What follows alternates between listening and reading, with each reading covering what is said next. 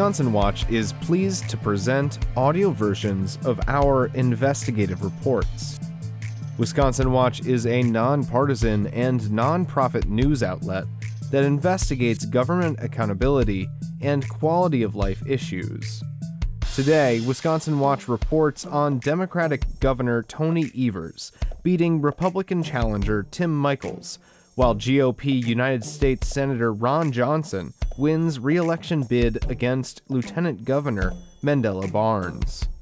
Full text reports of these investigations with visuals can be found at wisconsinwatch.org. If you enjoy our stories, please consider making a donation at wisconsinwatch.org forward slash donate. Evers beats Michels for Wisconsin governor. Johnson defeats Barnes in U.S. Senate race. Original reporting by Wisconsin Watch, narration provided by Wesley Leatham.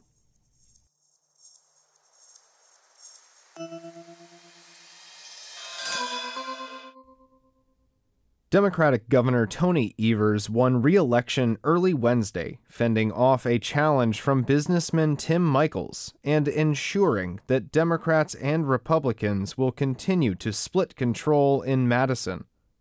Michels conceded the race Wednesday just after midnight. Meanwhile, the Associated Press called the race at 11:46 a.m.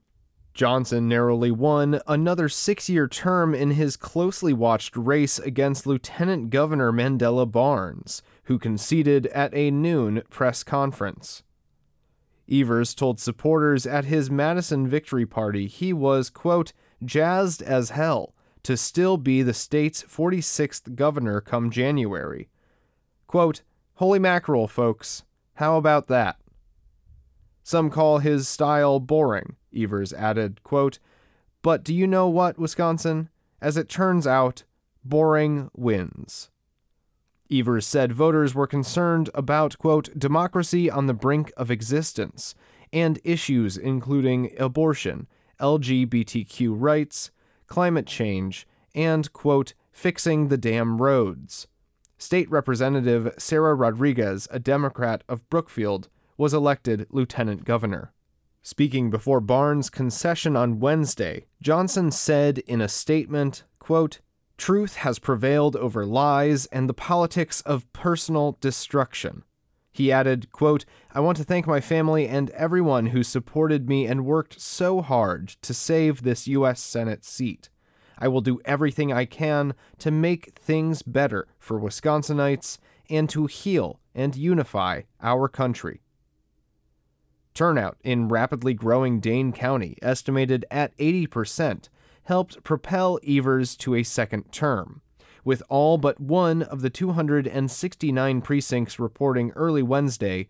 The Dane County Clerk's office said more than 78% of voters went for Evers.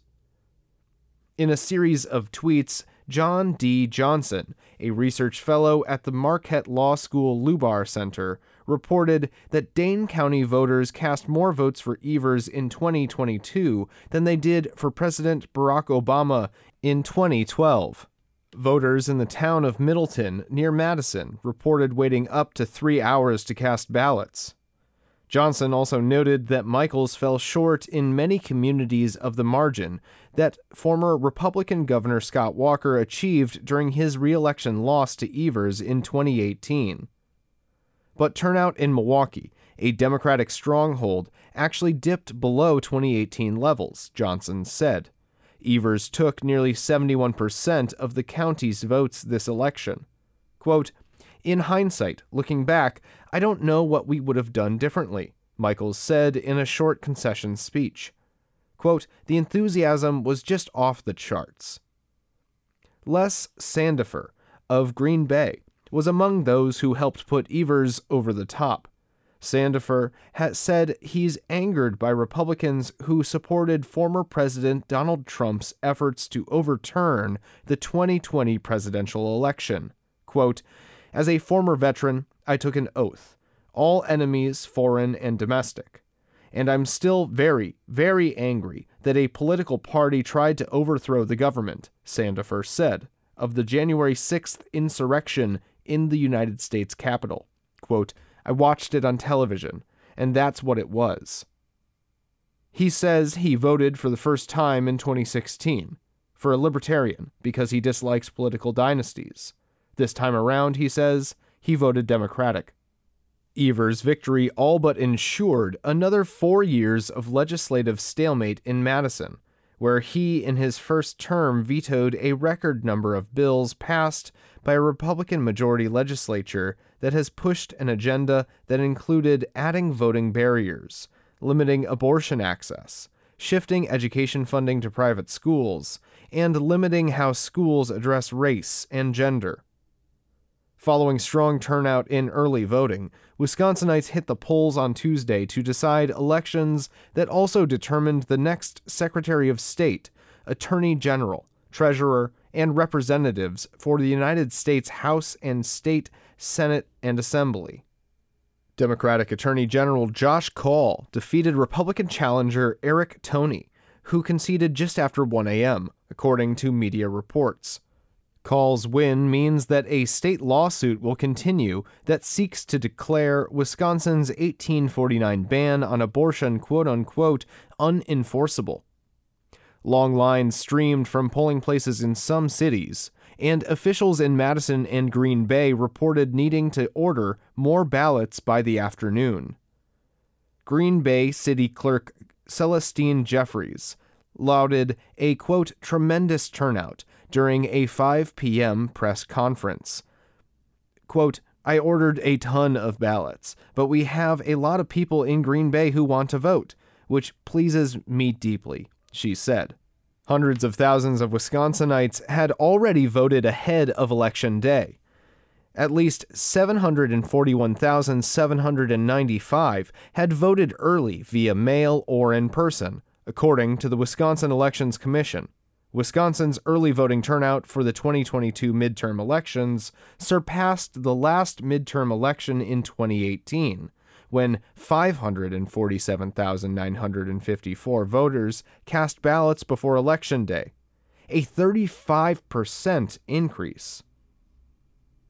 Elections officials flagged only minor issues during voting although police in West Bend reported arresting a man who brought a knife into a library polling place and demanded that staff, quote, stop the voting. Voting paused for 30 minutes at the library, and no one was harmed, police said. The Johnson Barnes race was among a few competitive races that will determine whether Republicans retake a 50 50 Senate where Vice President Kamala Harris can cast tie breaking votes for Democrats. That question was still unanswered as of 11 a.m. Wednesday, as races in Arizona, Georgia, and Nevada were too close to call.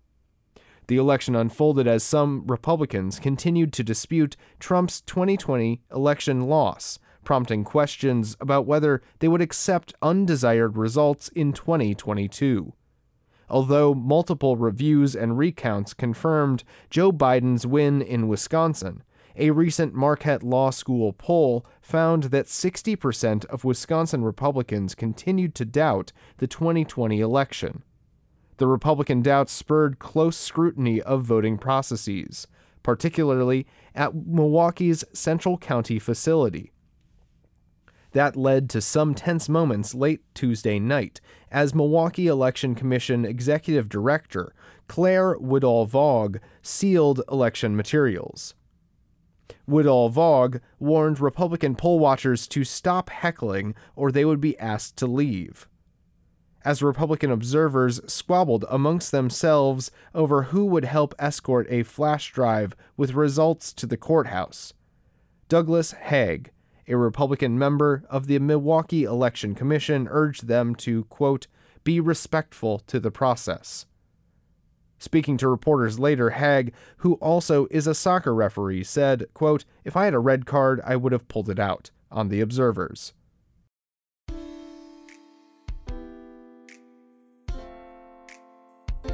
See Wisconsin Watch's Democracy on the Ballot series online and read our election related fact briefs there. Original reporting for this story by Wisconsin Watch reporters. Narration provided by Wesley Leatham. Music by Claire DeRosa. If you enjoy our stories, please consider making a donation to support our journalism at wisconsinwatch.org forward slash donate and subscribe wherever you get your podcasts.